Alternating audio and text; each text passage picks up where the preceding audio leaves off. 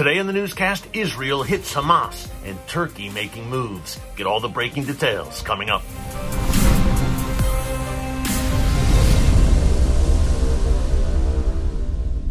Hey folks, Erick Stakelbeck here. Welcome to the Watchman Newscast. Obviously, we are not in our usual setting for the Watchman Newscast. We're not in studio. We're not on the ground someplace. I'm on vacation right now. I'm about a block from the beach with my family. It's been a great week here. We have one more day before we head home. As you can see, we don't have the best weather today. It's kind of rainy here. The family is asleep right now. Don't worry. I am not neglecting my family on vacation. It's early in the morning on Friday, July 2nd, and I wanted to come to you with a news update on two crucial updates that we've been following here at the Watchman Newscast. Number one, Israel and Hamas. Could things be heating up once again? And number two, Turkey, the regime of strongman Recep Erdogan, making moves in Afghanistan and coming under fire for its use or its supportive groups that use child soldiers. That's coming up. Let's start with Israel and Hamas. Uh, last night, Thursday, July 1st, Israel conducted airstrikes against a Hamas target in Gaza, a Hamas weapons facility where they are producing rockets and who knows what else. Why did Israel do this? Well, we've told you a lot here on the newscast about this Hamas arson balloon barrage that they've really been using for the past three and a half years against Israel to scorch and burn hundreds if not thousands of acres of land in southern Israel, right along the Gaza border. Now, two weeks ago here in the newscast, we talked about this because Hamas was really ramping things up with these arson balloons. If you don't know what I'm talking about, and you say, what are you talking about? An arson balloon, here's what they are. What Hamas does is they take literally, folks, a balloon, uh, like you would see at a child's birthday party, usually a symbol of joy and happiness. Hamas takes these balloons and they make them into airborne incendiary devices. They will make these balloons flammable. They will attach an explosive device of some sort to the balloons, and they will simply float them from Gaza into southern Israel.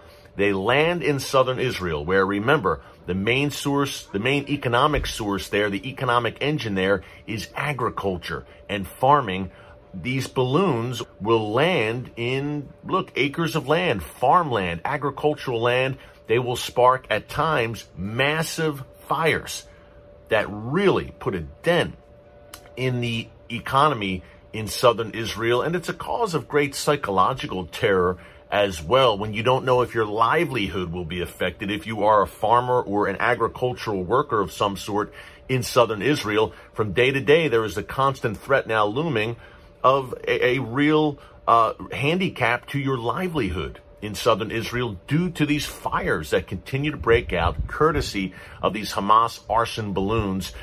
Two weeks ago, we had a pretty major wave of these arson balloons that sparked over 20 fires throughout southern Israel, some of them major. Quiet for the two weeks after that, but yesterday, once again, we saw a number of these arson balloons launched from Gaza uh, into southern Israel. Thankfully, the fires that they sparked this time were not large, but uh, interesting thing here, folks.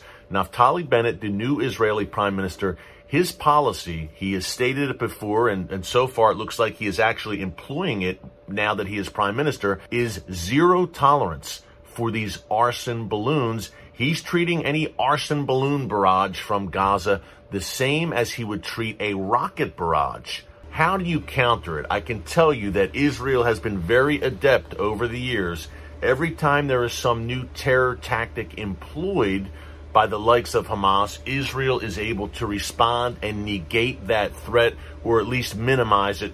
Think about Hamas's use of suicide bombers uh, about 20 years ago, the second intifada. Between 2000 and 2006, waves and waves of waves of Hamas suicide bombers killing hundreds of Israeli civilians.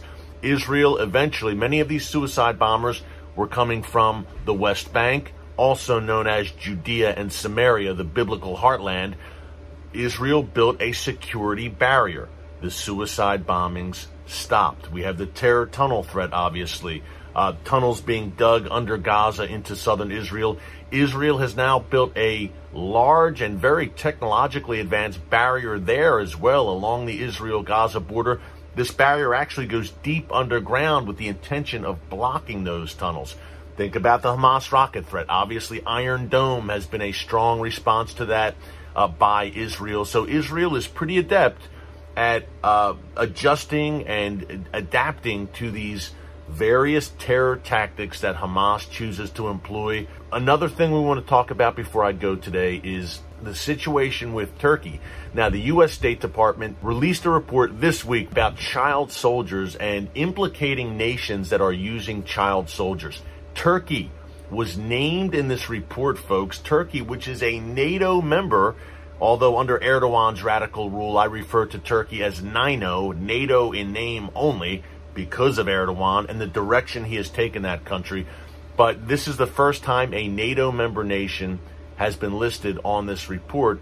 And what the U.S. State Department is saying is that Turkey is supporting a group in Syria, uh, a jihadi group, that uses child soldiers. And the State Department is calling Turkey out and holding Turkey accountable and saying you shouldn't do that. Also, some rumblings about child soldiers being used in Libya as well, where Turkey is also very involved. So this is sure to, to make Erdogan and the and the Turkish regime very unhappy to say the least. But to me, a pretty serious step here to implicate a NATO member in using child soldiers. We'll see how Erdogan responds. On a separate track, the State Department says that this is unrelated to Turkey's attempts to control the airport in Afghanistan, Kabul International Airport, the Afghan capital. Obviously, U.S. troops are withdrawing completely from Afghanistan as I speak. The Taliban is seizing large parts of that country, predictably. The Turks have had a security force. Remember, they're a NATO member.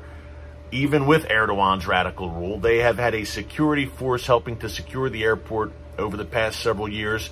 Erdogan is volunteering and saying, hey, we'll continue to secure the airport, United States, even after you leave. So the Biden administration is actually in talks with Turkey to secure the airport in Afghanistan. We talked about the other day the mixed messages that Biden is sending on Iran.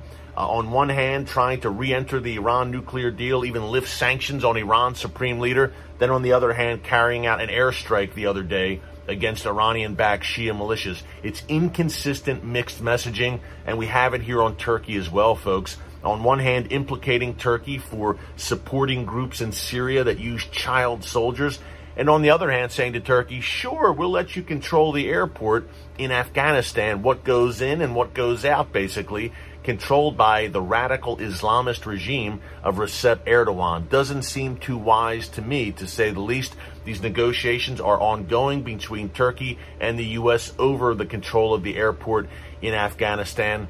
A lot going on, folks. Even on vacation, we are keeping a very close eye on this for you. I'm heading back home tomorrow.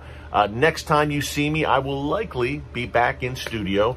But it's been great being here this week and still being able to bring you updates even when I'm getting a few days of R and R. And again, don't worry, the family's asleep. I'm squeezing it in first thing in the morning, so it's all good. If you missed our newscast this week, just check it check it out in our archives. We came to you every day, Monday through Friday. While you're there, be sure to subscribe, click the notification bell so you get alerts every time a new video is posted.